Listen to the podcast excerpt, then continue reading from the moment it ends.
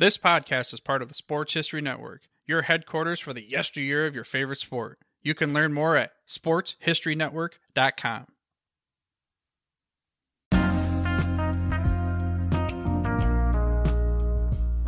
Welcome, everyone, to the Football Odyssey. This is your host, Aaron Harris. Today's guest is Darin Hayes, the founder of PigskinDispatch.com and the host of the Pigskin Daily History Dispatch, a podcast that takes the listener through the historical events, people, inventors, and plays that has some significance to the game of football. This is part one of a two part episode with Darin, where we discuss his passion for the game, his experience as an official, and we look back at the pioneer era of football. Reach out to me on Twitter and Instagram, or shoot me an email to let me know what you guys think. I hope you all enjoy our conversation, and with that being said, let's get on to the show. Your website and your podcast is Pigskin Dispatch, and it's focused on positive football. Is that right? Yeah, uh, we just want to put a, a, positive spin on football because you know football is an entertainment uh, venue for people to, to get away from real life. And I sat back a couple years ago, you know, being a Steelers fan, I know you are too, but just having the stories of Antonio Brown coming up when he was still with the Steelers, especially that last uh, half a season, it was just, it was like making me want to rip my skin off. You know, it was just driving me crazy. It wasn't fun for me. It wasn't a positive uh, experience for football. And I wanted to, I said, you know, I want to just go to a site and not see things about knuckleheads and people doing bad things associated with football. What about all the good people that have done good things for football? That's what I wanted to do, and it really uh, took off, and especially with the historic aspect of things, uh, just seeing you know the great positive aspects of football. And what kind of role has football played in your life? Because when I read your website and listen to your show, you have a very passionate approach to the game that I don't think many casual fans would share in that same regard. So, can you describe thus far in your life what role football has really meant to you and how it's played a role in your life?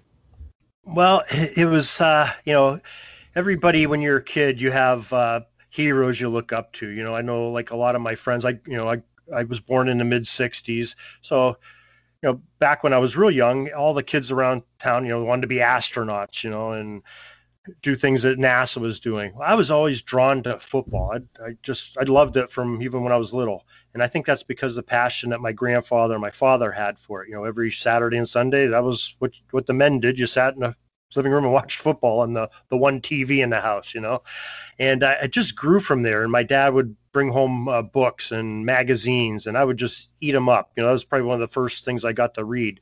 And then when I started playing, when I was uh, a younger younger guy, it just brought discipline to my life, and I just loved the structure of football. I loved, um, you know, that you had to have set plays and you had to practice them, and you you know exercise. I, I just loved the whole thing about it.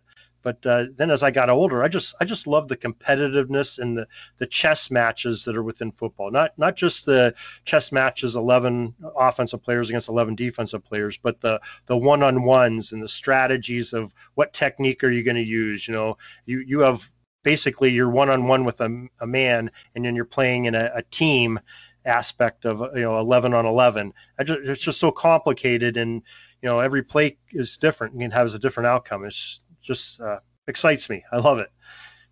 Yeah, I, I, like how also you talk about um, when you're young, you enjoyed it because it brings you closer to your grandfather, your father. As you get older, it brings you discipline, and then when you get even older, you appreciate the chess match and the one-on-one matchups. So I think it shows how a game can resonate with you at different points of your life and always keeps you going back to it. Yeah, it definitely does. I mean, I, I loved it so much. I didn't get to play much in high school. I went to a, a pretty large high school, and I was a pretty small kid. I was uh, when I graduated, I was 160 pounds, you know, soaking wet, and uh, I, I, got more into soccer, and I regret that. I wish I would have played played more football in high school, but I played it for like uh, five or six years leading up to until I was like a sophomore in high school. Uh, but then I, uh, when I went into college, I got into football officiating for high school, and I did it for 27 years, and that brought a whole new passion. I got to be around the game and you know, a little bit different aspect that most people get to do. And you see a lot of things and you learn a lot of things about the rules. And uh, it really got me into writing about football on officiating websites. And I, I got to write about history of football. History of rules is where I started off. And it got me, you know, into people like Walter Camp and Amos Alonzo Stagg. And it just really, I, I just love that nostalgia and that older era of football. It's uh, that's that's my biggest passion, the early NFL, and you know, I I, I love the whole thing. yeah, I could just see it on the smile on your face. I mean, it's a that era also is something that I'm very passionate about. And I definitely want to do a deeper dive into that later on in the show. But before we go deeper into that, do you recall your first uh, memories of football or your very first exposure with your father and your grandfather? Well, we my father, and he still does to this day, except for this COVID year, uh, uh, we didn't have much football. But my father goes to his local high school where he graduated from. He still lives in the same house he grew up in, and goes every Friday night to the home games. You know, during the season, goes to most of the away games, and that's where what he did. He took us when we were kids. We would go to the ball game, you know, and uh, watch high school football. We live uh, a, quarter of a mile away from uh, Division two uh, Pennsylvania uh, college, you know, Edinboro University, and that's where I attended. But uh, the football field you could see from our house, so we went every Saturday that they had a home game. We'd go to their games, listen to them on the radio when they were on the road. Um, you know, we're 100 miles from three NFL cities, so we got to go see a lot of those games. And actually, they used to have uh, camps in in Edinboro. You know, the Steelers would play the Buffalo Bills. Their rookie camps would play back uh, probably in the early '90s. So we got to see the rookies come and play, and some of the starters would come and undress, but you get to see them. And they play at that mm-hmm. field a quarter mile away from our house at Edinboro. Uh, the Pitt Panthers would do their spring training at Edinboro University, so I got to see the Panthers come in every year. You know, so it was around a lot of football when I was a kid, and just it was exciting because you see all these big name players you watch on TV in college and uh, in pros. So really helped a lot too. Did you ever get to see uh, Levon Kirkland by any chance? I never saw him in person. Well, I saw him at games. Never was at field level and saw him. You know, saw him from the stands. See, I would always love to wonder what it was like to see him up front because I mean he was almost 300 pounds playing inside linebacker, and he was really good in coverage too. You know, he was a pretty well well rounded player. So I, I always wonder if there was if he was as big as he was in person, which I imagine he was as he was on television. Well, it's funny you say that. You, I know we were at a game one time and we had we were down uh, probably about 10 levels above the, the, Steelers bench at a game we went at uh, Three Rivers. And Kirkland was uh, was playing at that time, and he was standing out on the field, and I think it was Casey Hampton, you know, standing in front of him in the nose tackle position. And Kirkland was almost as big as Casey Hampton visually yeah. from, you know, 50 yards away, you know, wherever you are in the stands. And, and the other linemen besides Hampton were smaller than Kirkland. It was unbelievable. He was a big dude that had a, a lot of mobility, you know. Yeah, well, he had that um in Super Bowl 30, he had that sack on Troy Aikman that at a it was at the point in the game where Pittsburgh was really clawing back in. I think it was they scored off the onside kick to open up the um, second half. And then I think after they got the ball back, maybe it was like early in the fourth quarter, but Kirkland had a big play that gave Pittsburgh the chance to come back, and then Neil O'Donnell threw that second interception, I think. Yeah, I think uh, Larry Larry Brown was his leading receiver that game, unfortunately. yeah, two two big receptions. Yeah, MVP of the game. Yeah, uh, uh, you know what? But I remember Kirkland from that Super Bowl. Wasn't there a play where Emmitt Smith was? They were like first and goal or inside the five, and they fed it to Smith like up the A gap, and Kirkland met him in a hole. You know, both in the air. Kirkland met him in the air, and you know, just like a you know, it was a truck hitting a truck, and it just yeah. stopped impact. You know, that was a great play too. Yeah. You know, I think that's actually a pretty I'm not saying it's one of the best Super Bowls, but I think it is kind of an underrated game because it's it's interesting to see how Pittsburgh was one of those teams in the 90s where I think they were kind of ahead of their time in terms of the style of offense they were running. You know, they had like a lot of five wide sets, you know, Yancey Thigpen, uh, Kordell Stewart, then he would take some snaps at quarterback and at running back. Mm-hmm. Uh, that was like a, a, fun offense to watch, and you know they were pretty heavy underdogs in that game, and they made it really interesting. It ended up being a ten point game, but I think the score was a lot closer than indicated. Yeah, those, those two interceptions that Brown had were humongous. You know, that was definitely the turning point in that game. Yeah, no doubt, no doubt. And so you mentioned that you were a high school referee for 27 years. Yes. So, uh, what was the driving? What was the driving motive to become a referee? Well, when you're a starving college student and you need money, and uh, one of my friends, uh, a little bit older than me, said, "Hey, if you want to make some money, come here. You know, hold the chains on Friday nights and Saturdays for the high school game." Because I, you know, I, I lived in the same town I I grew up in. And I said, "All right." So I'd give you like 25 bucks to stand on the sideline and watch a game, and you know, you have to wear stripes to do it. And then they get you. Some somebody talked me into taking a test and you know, do, doing like little gritters games and things like that. And uh, you work your way up, you know, just like anything. You start out small and you work your way up. So. What was the hardest part about becoming a referee for you? Like, what was the hardest part about examining a game from that vantage point? well, having what they call rabbit ears. Uh, you know, when you're when you're viewing a game, you hear everything that's around you. You know, you hear the somebody you know in the stands down from you yelling something out. You might be funny, or you know, you might you might be offended about it, but you have a reaction to it. Right. When you're an official, that's one of the hardest things to do is to not react to what's happening. You know, when you're on the field behind you, what people are saying. Coach, you know, coaches. There's there's a lot of things that uh, you, would be surprised that are said when you're down on a football field, uh, unless you played or been on the field, and you hear you hear everything down there. But you just got to learn to tune it out. And the other thing is not watching the ball because we're trained on television to watch where the ball is. Where you're an official, you have uh, players that you're supposed to be focusing on, and that's where your eyesight should be. Even though the ball might be, you know, five yards away from you, you might still have responsibility to be watching something else, and that's that's tough to train yourself. But it, it comes with a, a few years of seasoning. Does that um, did that experience stick with you like as a fan watching on TV? I mean, do you always watch the ball now, or do you, are there still certain positions on the field that you'll watch and you won't even pay attention to where the ball is? Well, I was fortunate. I, I started off as a line judge, and a line judge is uh, is on the sideline, right on the line of scrimmage, opposite of where the chains are. You know, the head linesman okay. oper- is the official that operates the chains. He's on the line, one line of scrimmage. Opposite is, is the line judge. So I got to see the same view basically we see on television. You're seeing, you know, offense on one side, defense on the other side, and you. But you learn as an official, like a line judge, and anybody that's on the defensive side of the ball, you have to almost act like a defender. I don't know if you, you played football and you were on defense, but you had to see, you know, read your tackles. What are they doing? Are they pass blocking? Or are they run blocking?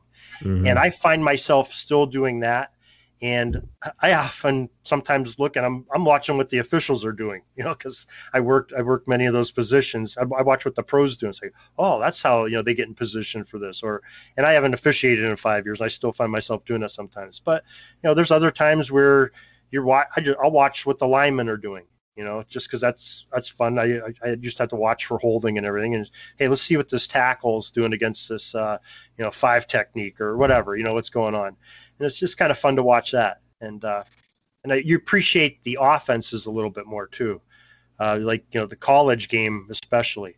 I love watching the college game when you know somebody's running, you know, a four wide set or uh, you know, some, you know sometimes when they go into uh, you know the older games, you know, T formations and wing, wishbones and things like that. Just mm-hmm. watching the the strategies of it, I, that's kind of fun to watch too. But uh, oh, what is it particularly about offense that makes it kind of more that makes you appreciate it more as a referee as opposed to defense? Oh, the the offense is it's just uh, you know you have a certain set of rules. You have to have you know requirements are you have to have seven on the line the five five of those people on the line, at least in high school, and I think college is the same way, have to be numbered 50 through 79. Mm-hmm. Uh, but what you can do at those formations, you know, you want to put bigger splits on your linemen to spread the defense out a little bit more or to gain try to gain some advantage. You're always trying to gain an advantage, and that's what the defense is doing too, trying to get that advantage over their opponents. And just uh, it's just amazing what some of these coaches come up with, and it's just interesting for me to watch and see how they react, especially in game. You know, if somebody comes out the first years, you know, how many how many even pro games you see somebody comes out and just on fire on offense. Their first two possessions, they go down, score two touchdowns, and team down fourteen nothing. You're like, oh, this game's over. but then the team makes the other team makes an adjustment and almost nullifies the offense the rest of the game. You know, that's that's the things that are amazing that those coaches can do and uh, tra- have their players react differently and line them up differently and do some different schemes. Just it, it, it just fascinates me. I, I, love that part of the game. What are uh, have you ever seen any really crazy formations while you were fishing? Well, yeah, I well, I was my last uh, 12 years i was a, a, referee so i'm in the offensive backfield and you're sort of the the crew chief of the the, the whole thing and we had a playoff game we had to go down to, to pittsburgh to do uh, games like two games before the pennsylvania state championship game so these are some big time teams playing and his coach comes up to me goes hey he goes we're going to be running the single wing and i'm like going uh, okay. And he goes, Have you ever seen the single wing? I'm thinking, I didn't want to act stupid. I'm like, Sure, sure, I've seen it. Well, this guy, he comes out, and this is before it became popular. Single wing is actually what we call wildcat today in the NFL. And um, the single wing, they had no quarterback. They had four people in the backfield, and this center is snapping the ball every which direction, and one of these mm-hmm. guys is getting it. All four of them passed. All four of them caught passes. All four of them ran. All four of them blocked and it, they were in constant. You know, once once that ball snapped, guys are going everywhere in that backfield, and it took some time to adjust. You know, you're used to you know, two backs and a quarterback, and you know, know pretty much where the backs are going. You know pretty much where the quarterback's going. That right. single wing, it was a crazy, crazy thing. I've never seen anything like it, and it's uh, it was fun to to watch though. It's uh, really a pleasure to do to work that game. There was a um, a high school in California in 2008 I can't remember what the name of the high school was, but they had something called the A11 offense, where they had they tried to make everybody on offense eligible. And the way that they were able to do that is, is, I guess, in high school, if you line up more than seven yards, technically you're in a scrimmage kick formation.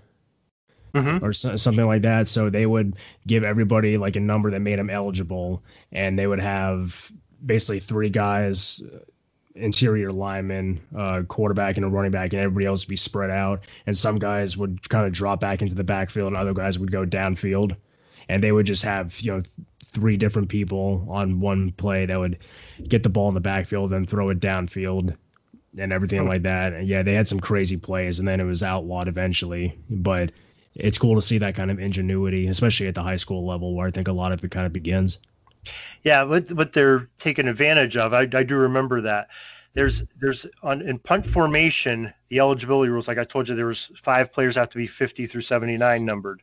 On scrimmage uh, kicks in high school, uh, when somebody's seven yards more than seven yards back, the uh, numbering system is off because some of the smaller high schools, you know, they don't have guys that can go down and cover punch. You know, they might have some the big beefy guys can't run down and cover punch, so they have to bring in like number 33 as a tackle. But so the formation, uh, the position at the snap is what position they are. So they're position ineligible. So if you're an interior lineman, you're ineligible to go down for um, a pass. The only ones that are eligible are uh, people on the line that are on the terminal ends, you know, on the line of scrimmage, closest to each sideline, and the four backfield players. So you have six out of the 11 that are eligible. And one of those guys is usually throwing a pass, so you really only have five eligible. That's what right. they're trying to take advantage of that skim, scrimmage kick formation numbering rule. Yeah, yeah, they they closed the loopholes down there, and there were there was talks about a professional league that was based around that rule, but n- nothing ever materialized. Unfortunately, I think it would have been cool to see, but you know, maybe maybe sometime down the road. Yeah, um, now that that brings us something interesting. It's sort of a new uh, thing, and I haven't got to watch it yet. But Joe Montana, I guess, has sponsored a league where they have like seven on seven, uh, and it's like a seven on seven drills that you do in practice. But you the uh, fans on the internet, it's all the games are on the internet. They pick the teams. You have like a pool of same pool of players every week, but some you know, somehow the fans pick the teams and right before the game, and these guys throw on a different jersey and play each other. And I guess it's really exciting. It's a lot of passing, and Joe Montana is like a major player in it. You know, he promotes it quite a bit. Uh, no, I, I, haven't seen that, but it's purely passing. Like you can't run with it at all. I think they do. Like I said, I haven't seen the game. I've just read about it, but uh, okay. I think there must be some running and stuff too. But with seven on seven, there's probably there's not a whole lot of blocking. You're you know you have a, a, center and that's about it and the rest is uh, eligibles Well, recently I was watching six man football.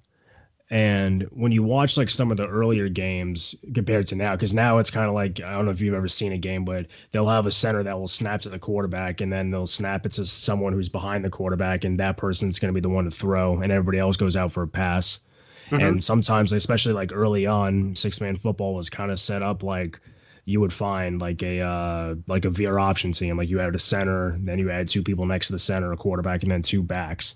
And they kind of ran it like a traditional offense, but now obviously it's mainly just like a pass and scramble league or sc- scrambled game.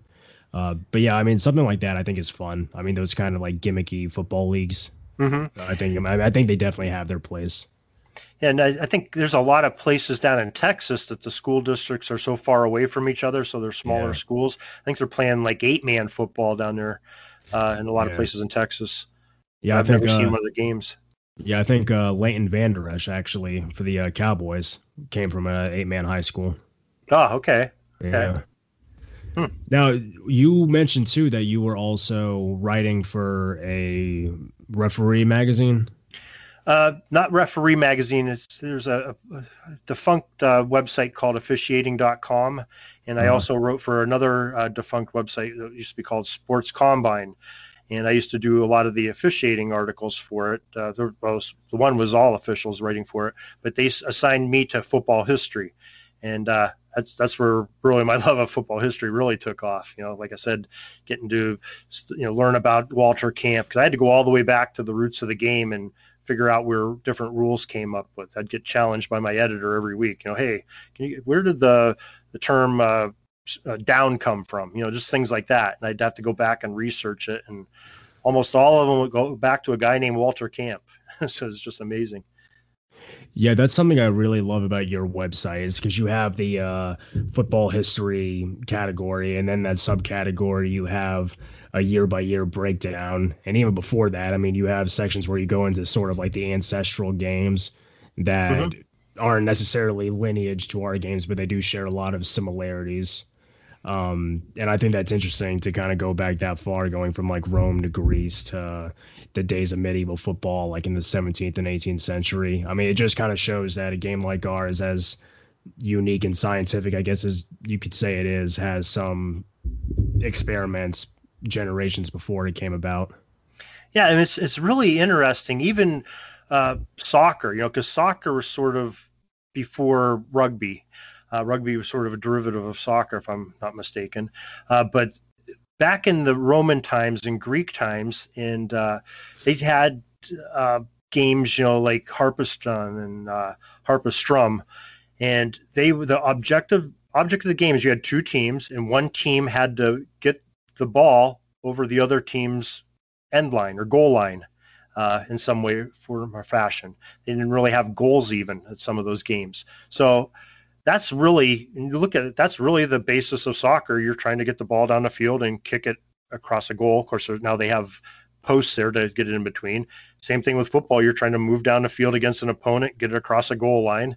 Uh, you know, rugby's a similar game. I mean, even if you look at basketball, similar. You know, it's trying to go. So they all have similar in nature, but they all sort of came from those early Roman and Greek games. And even there's some games in ancient China and Egypt that I I haven't even wrote about yet, but I've been reading about uh, recently that they have some similarities too. So it might go back further than, than what I have on my, my website. You know, before like, Greeks. Uh, the the, the uh, Cuju. Have you ever heard of that? Yeah, I think that's the name of one of the the games. The, yeah, the Chinese game. Yeah, it's basically mm-hmm. like soccer. Yeah, I'm not sure what the rules are, but you can only play with the feet, and they have teams of you know a couple, however many people. Right. So you know, who knows? Maybe Marco Polo went over to China and saw that and brought it back. To, right. You know, who who knows? But uh, it's interesting. It's uh, you know worldwide and it's ancient. So if you if you could have been there for any of the those ancestral games, which one would you have wanted to have seen in live?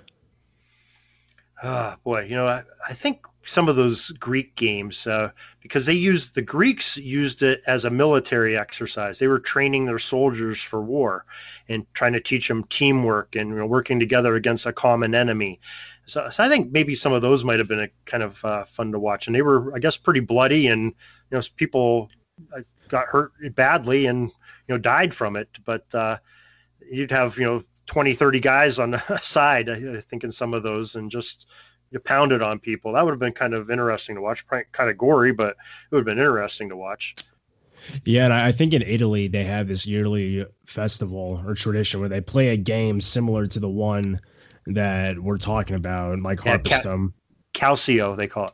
Yeah, yeah, where they basically have you know, they have like mm-hmm. sort of a line themselves, but they're not blocking; they're just straight up fist fighting each other, and then mm-hmm. you have certain people who are trying to get the ball over, and then their job is to evade tacklers. But it's kind of weird because you're watching literally a brawl between people. And to people who are listening, I'll post a video of it. To people who are just uh, fighting, not even near the ball, they're just fighting each other. It's the weirdest thing I've ever seen.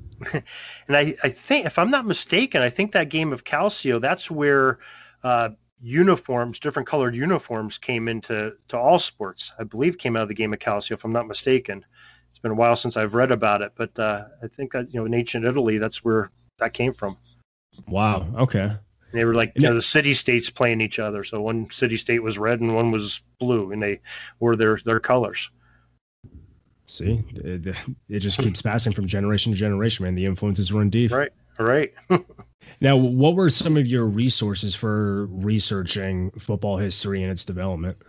Well, you know, probably my favorite, and it, probably definitely shows on my website because uh, that ancient history that you're talking about, I got a lot from uh, Park H. Davis, and he was uh, just an interesting guy.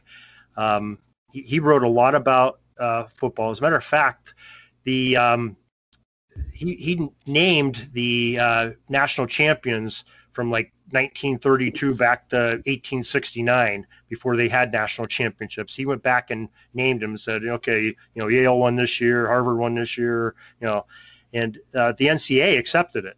That's how influential he was. And he was a he was a coach. Uh, he, well, he played in the eight, late 1880s.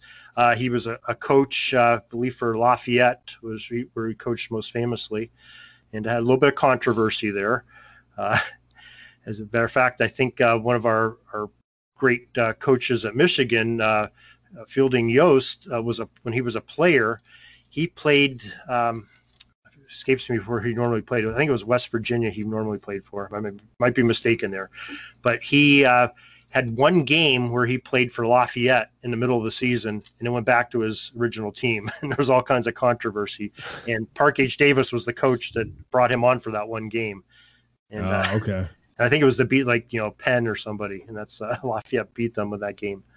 So. Gotcha. Okay, I didn't know that. I'm I'm not too familiar with his uh, coaching career because I I have a copy of his book and I love it. I'm I'm like you, where that was one of the first books I read, and it was really influential in terms of tracing sort of like a linear history of yeah, certain fo- elements of our game.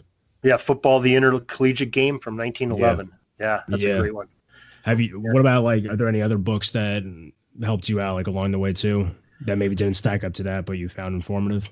Well i mean books from that era are a little bit they're a little bit harder for us to, to read because mm-hmm. they don't use the same football terms we do. They don't speak really the same uh, they speak more of the the king's english than our what we've evolved to in this you know 100 years later.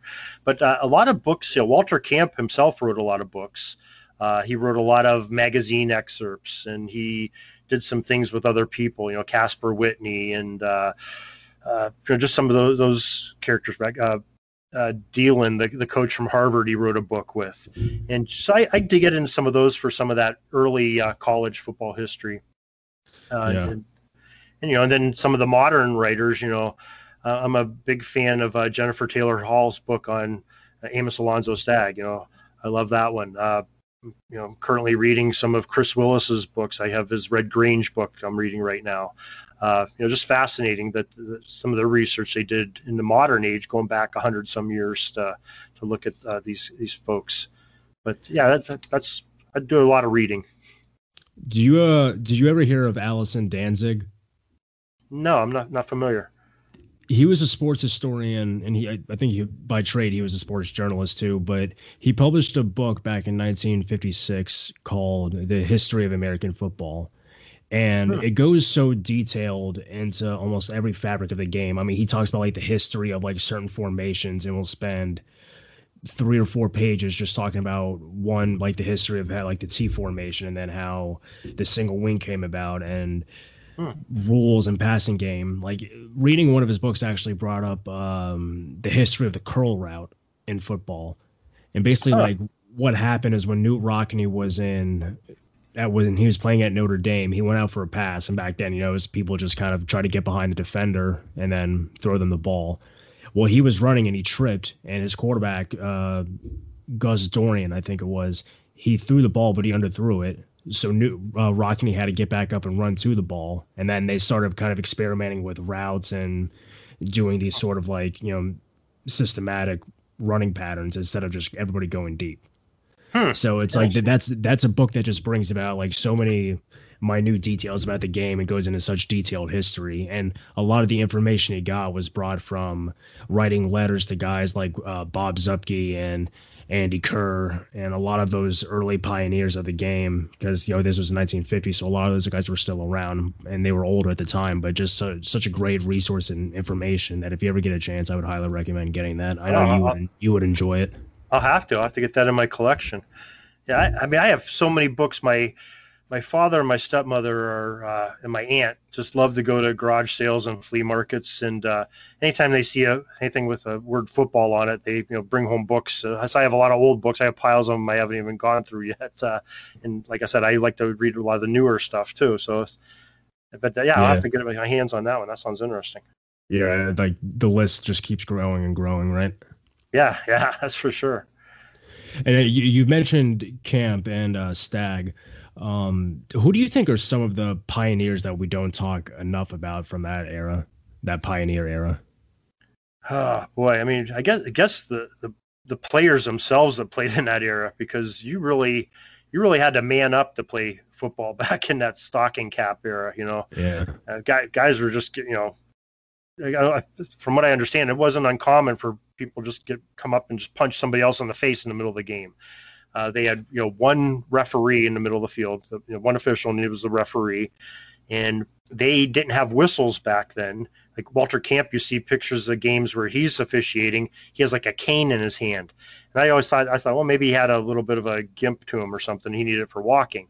No, they all officials had that. That's how you got players off the piles they'd, they'd pile up and you're gonna you know probably come in and yelling, okay, plays over and start whacking guys with the stick, you know, right, to get yeah. them off there. So, so even the officiating was brutal, you know. So, yeah, it, it feels like that, like uh, even though it's physical and brutal, and like this very innocuous nature about it. That's, right. That's right. that's just the way it was. Like people were just so aggressive with one another. Right, and uh, you know, but there's there's guys, you know, even guys like you know uh, Naismith, you know he's the founder, created basketball. Well, when he was a player, uh, I've got an article on that, and I've done some studies on that. He's credited with one of the first ones. There's sort of a controversy who was the first one to wear a helmet and uh, or head protection in, in football, you know, and it was college football. And Naismith is one of those three that are credited with maybe being the first one to wear it in games. And he did it just to protect his cauliflower ear because somebody, you know, beat the snot out of him when he was playing center the week before. So his girlfriend yeah. and him sort of rigged something up to cover his head. You know, that's funny. Yeah. Yeah. So. I, I've seen some photos of uh, early, they're basically just nose guards and they it has almost like this Hannibal Lecter look to it. You know, it, it's kind of a frightening image, but that's what they kind of use just to protect their like mouth and their uh, nose that they would just strap on over their ears. It, it looks like a cup, you know, you're wearing your athletic supporter. Yeah. that's what it looks like. That's, that's right. Yeah. yeah, that's yeah, that's that's a spot on analogy. Yeah, definitely. What about um? Do you know anything about like George Woodruff? I, am not super familiar. I haven't done a lot of research on him, but uh, sh- share some things with me. Uh, he, I think he's a guy that is definitely was an innovator that was ahead of his time. Like he, uh, because you, you mentioned a lot like how Stagg was the inventor of the uh, onside kick, mm-hmm. and he actually had the onside kick from scrimmage. So before you could have it, like he had, because he was famous for pulling his guards off the uh, line of scrimmage and putting them in the backfield. Obviously, that was back before you had like you know laws about how many men had to be on the line of scrimmage. So mm-hmm. he would do like an onside kick, and um, anybody who was behind the kicker could recover it. So that was kind of like the precursor to like the the forward pass. And you could still do that in the Canadian game, but yeah, that that was kind of interesting how he would tinker with the rules and kind of created like those you know predecessors to like the pulling plays and stuff like that.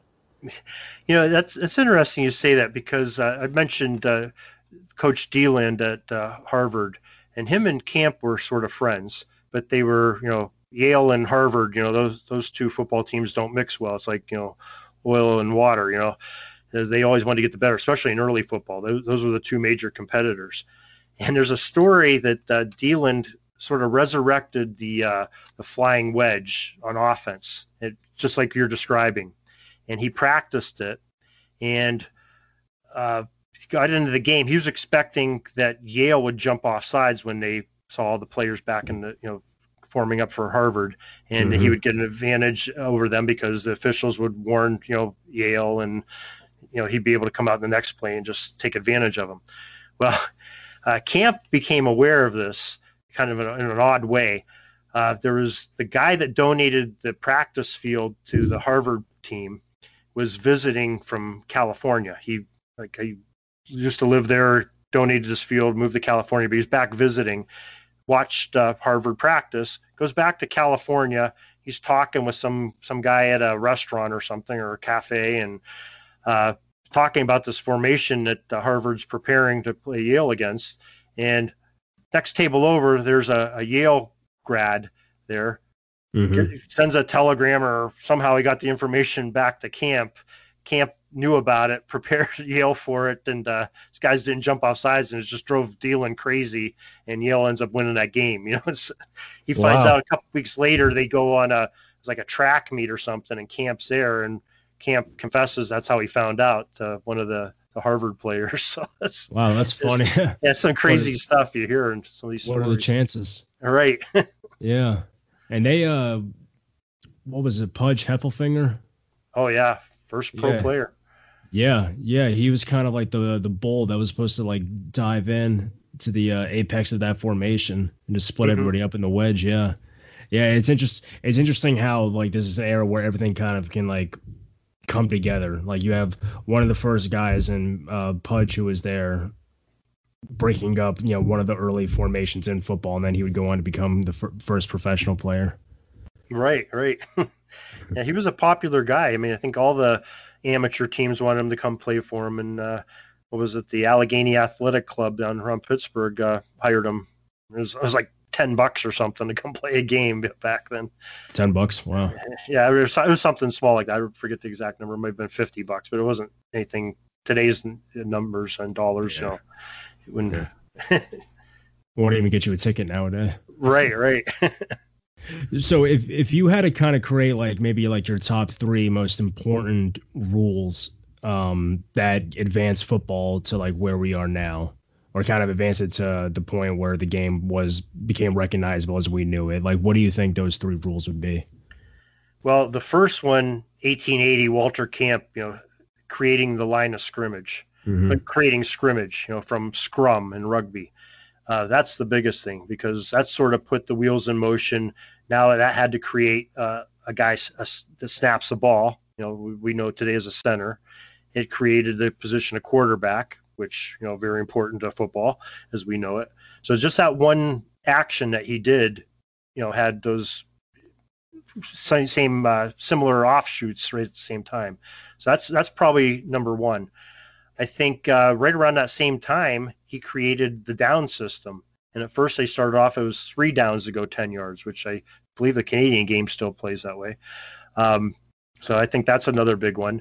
And then probably 1906 with the college football, you know, making the forward pass legal after, you know, Teddy Roosevelt chewing, chewing them out a little bit. Uh, I think that's the third biggest thing. Now, if you could take any of like the pre forward pass era rules and implement them in today's game, what would you like to see? Oh, the pre-forward pass. Oh boy, I don't know. I don't. I don't think it was as interesting of a game as it is now. I think. Really? I think. I think the forward pass adds a lot of different elements that. Well, you can keep the forward pass, but you can add in oh, one of the oh. rules that they had. Yeah, yeah, yeah. Definitely oh, okay. not to go. Okay. yeah, definitely not going to play like it was pre 1906. Hmm. Oh boy. Uh, I guess maybe the the wider fields that they had. You know, yeah. they had fields of all kinds of dimensions till they went to the 53 yard wide field. Uh, you know, they were sometimes a uh, hundred yards wide and 120 yards long. You know, there's all kinds of crazy things, but maybe a wider field would be interesting. You know. Yeah. Again, you know, the Canadians are uh, still holding on to that longer field. Yeah. Right. Right. Where they have a 110 between goal lines, right? Yeah. Yeah, and that's a game that I never really got into heavily. You know, it's it feels like something that's good to watch in the off season, but people always say, "Oh, it has so much more passing." Yeah, but it also has a lot more punting. You know, and it's uh, two men in motion, and I, I mean, I think I'm going to try to follow that a little bit more because I've got some some people that I've been talking to the last year or so through this whole COVID thing. They've got me a little bit more interested. And there's a, I mean, I'm only an hour and a half away from Hamilton, and you know, Are you sort really? of, yeah, so it's uh, it's not that that far to go, and maybe if, I, if they open up the borders and we go across the border, maybe I'll try to go up there and, and catch a game in person just to see it because everybody that's uh, in the CFL they they're very passionate fans, you know, especially with only you know a handful of teams. Uh, yeah, crazy, and and it's, and it's go ahead. and they they might mix it up with the XFL. I hear too. The Rock What- is talking to him. What's the uh what's the arrangement with that? I haven't read too deeply into it. Uh, I I haven't either, but from what I understand is they want to try to work out almost like a AFL NFL type uh, thing where they both play their own teams and maybe have a common championship is one thing uh, one scenario I've seen uh, described, but I don't know a whole lot about it. But I know they are in some deep talks. Yeah, that that'll be interesting to see. Yeah. to say the least. Right. Yeah, definitely. And it's funny too because it's like when you look at uh, Canada and you know the Harvard McGill game, uh, Hmm. that kind of was kind of the game that because obviously you have the Princeton Rutgers game, which was uh, I guess ballown. Is I, I make it think that's how you pronounce it. Was kind Yeah. of like the it was kind of the game that doesn't really bear a lot of resemblance, but the Harvard McGill game was kind of like when the the roots for what football would become were kind of laid. Yeah, I, I agree with you. I don't like when people say that 1869 Princeton Rutgers is the first uh, football game, American football game. I, I don't think it is.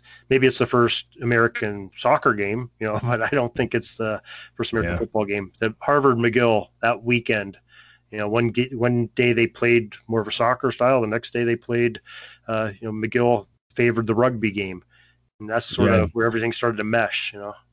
Yeah, Harvard had like their uh well like the Boston game, I guess they called it, like Mhm. the uh, the Oneida Football Club that they played. Yeah, Right. Right. yeah, definitely. But yeah, that, I'm glad they decided to do the uh, pickup game. Yeah. Yeah. That that would have been fun. Now, when we go to like the modern era, like kind of post, like the post 1958 World Championship game, like when we get into like the television and you know sort of like the booming business of, football, what is your favorite area um era to examine? Uh, probably the the one I grew up in, uh, the 1970s. I, I just love that era of football. But that's that's the guys that I you know cut my teeth watching. You know, so and on all the teams. You know, plus you know our Steelers were pretty good then too. So it's it was exciting for me to watch, and I really got into it. And you know, looking at the box scores every single day, studying every single game. You know, every Monday morning and find out what's going on. And you just had some colorful announcers, you know, some great announcers, you know, the Howard Cosell's and, uh, you know, Keith Jackson's, you know, he didn't do too many NFL games at that point, but just, I, I just love that whole era of football, the college and the pro, pro game from the 70s. I think it's great. Do you like uh, Curt Gowdy? Oh, yeah. Yeah. I love Gowdy, uh, Enberg. You know, I, I love all those old uh, announcers. Who are some of your favorite players, either like on Pittsburgh or just whoever was in the league at the time? Ah, boy. Well, you know, being a Western Pennsylvania guy, I, I loved watching Tony Dorsett when he played for Pitt, and I even I hate to say this, but I I liked watching him when he wasn't when the Cowboys weren't playing the Steelers. I, I loved Dorsett's game. I thought he was a, Mhm. a great back. He was exciting to watch. You know, of course, any of the Steelers, I I just you know couldn't get enough of watching them. Uh, but I, I got the opportunity to uh, go and watch um, uh, the Earl Campbell's rookie game, first game in Cleveland. Uh, a buddy of my dad's is a Cleveland fan, got some tickets. Said, "Hey, you want to come see this guy Campbell play? He's coming up with the Oilers." You know, and seeing that guy, we're sitting up in the. I don't know if you've ever been to Cleveland Municipal Stadium, the old stadium. This thing Mhm. is uh, it was like the Roman Coliseum. You know, had these giant pillars up yeah. on the sixth level, and you're, you're watching the game, and you, you, can't see like ten yards of field because you got this giant cement column in your way, and it's like yeah. climbing climbing a ladder to get in. You know, cement steps are like a ladder. You're going straight up in the air. But even up there, seeing Earl Campbell, his, his legs were like tree trunks. I mean, that, that dude was just, you know, super powerful lower body. I, have never seen anything like that. if you've seen pictures of him, but he's amazing. You know, his his his thighs are almost the size of some of the other guys' waists. That's how big they were. Wow. Yeah, I, I've seen the old. I mean, I've, I've seen games from that era, and I've seen the NFL highlight film where I, I, can't remember the team that he's playing. It might be Cincinnati, but he's running, and then someone grabs onto him, and they hold onto his jersey, but he just keeps keeps his feet moving, and the jersey tears off, and he's just running with his shoulder patch just flopping all over the place. I mean, right, he was a real a real iconic uh, player. Right, and that brings up some of the other fun stuff from the '70s. You know, the tearaway jerseys. You know, they're, they're, a terrible idea, but God, it was fun to watch a guy get tackled and his whole shirt's ripped off. You know, that was, that was kind of fun to watch. And you know, Stickum. And uh, I was yeah. talking with that about somebody with that the other day. It was just it was just a fun time, and it was fun to be a kid. You know, you're trying to emulate what these pro players are doing. So hey, when you get tackled, you want your shirt to get ripped when you're running, and you want to have Stickum when you're playing little gritters on the back of your helmet and put it on your hands. You know didn't really do much good. You every time you got tackled and your hands are in the grass, you come up and you look like you're the straw man or something, you know. So yeah, there there definitely does seem to be this sort of uh, like '70s is almost has the last sense of purity in a way, where the, the, there is a certain amateur spirit to football before the '80s rolled in, and I think that's kind of when you had a lot of players and the holdouts and uh, you know, bigger contracts kind of came into being. So it does feel the 70s was kind of like the last decade where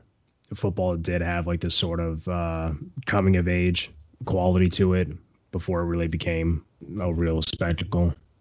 Right. You know, I mean, some of those players from the 70s, you know, like I think like Terry Bradshaw was making like, you know, $100,000, you know, for a season. I mean, some of these guys, uh, I think it was Lambert or Jack Ham, they were working a job in the off season. You know, yeah. they weren't they weren't the salaries that they are today, and they weren't training all year long like they are in today's era. So, yeah, it's that's sort of a lost era of uh, they were more like you and I. You know, they're just a working guy just trying to go get a paycheck instead of being a millionaire that's uh, playing football on Sundays. Well, I think that's what made the game so relatable for a lot of people too. I mean, I was reading. Uh, did you ever read the book Three Brick uh, Three Bricks Shy of a Load? No, no, but I've heard of that one. Yeah, like it's a, it's a journalist who follows uh, Pittsburgh in 1973. So it's like the year it's right after the Immaculate Reception, and the journalist just follows him around, follows the team around, and he talks about the players would go out to a drink at a bar and just like talk to the, the people who were in that same bar. You know, nowadays, you know, you have you know hole in the wall places that no one can find you and things like that but then they post everything on Instagram. But anyway, you know, you just have like this sort of camaraderie with the city. You know, it's just not uncommon. They were just kind of like you or me, except you know they were on television playing a game. But it was it was still fun to see just kind of like the transparency because even like a lot of journalists back in those days when they were going into like the 80s or 90s kind of reflected back on what it was like in the 70s being able to just have that open relationship without the agents and the lawyers and with the feeling of anything they say could get them into trouble sort of attitude. Yeah it, uh, i got to see a little bit of that like in the 90s so when, before heinz field when they were still three river stadium they had the, a bar called the clark bar that was sort of uh, probably 500 yards away from uh, three river stadium. You know the parking lots was, was shared with the stadium parking lot and that was sort of a tradition, you know, before Steelers game. My buddy and I, we had a streak that we'd go to games. So we had like 13 game, home games in a row that we had attended, where we, if we drank uh, an Iron City Light at the the Clark Bar before the game, the Steelers would win. So we said, "Oh God, we got to continue this." Well, the one time we went in over to the Clark Bar after the game, it was like a one o'clock game, so we got over there. We're over like six, seven o'clock, and there's, you know, most of the people had dissipated. We were just waiting for traffic to clear out and in comes a bunch of the Steelers into that bar. Oh, and I guess so. We found out that they go there after the games, a couple hours you know, later. Uh, so we started doing that for some home games. We got to meet a couple interesting guys. I don't know if you remember, like Jonathan Hayes. He played uh, tight end for the Steelers. Uh, no, I don't remember him. He, he was a sort of a journeyman, but he played a couple years with the Steelers. You got to got to talk with him quite a bit, and they were they were good guys. You know, we'd buy them beers, they'd buy us a beer. You know, it's kind of kind of fun thing. So maybe that's a little bit what uh, folks back in the 50s and 60s are talking about when you the players were more relatable.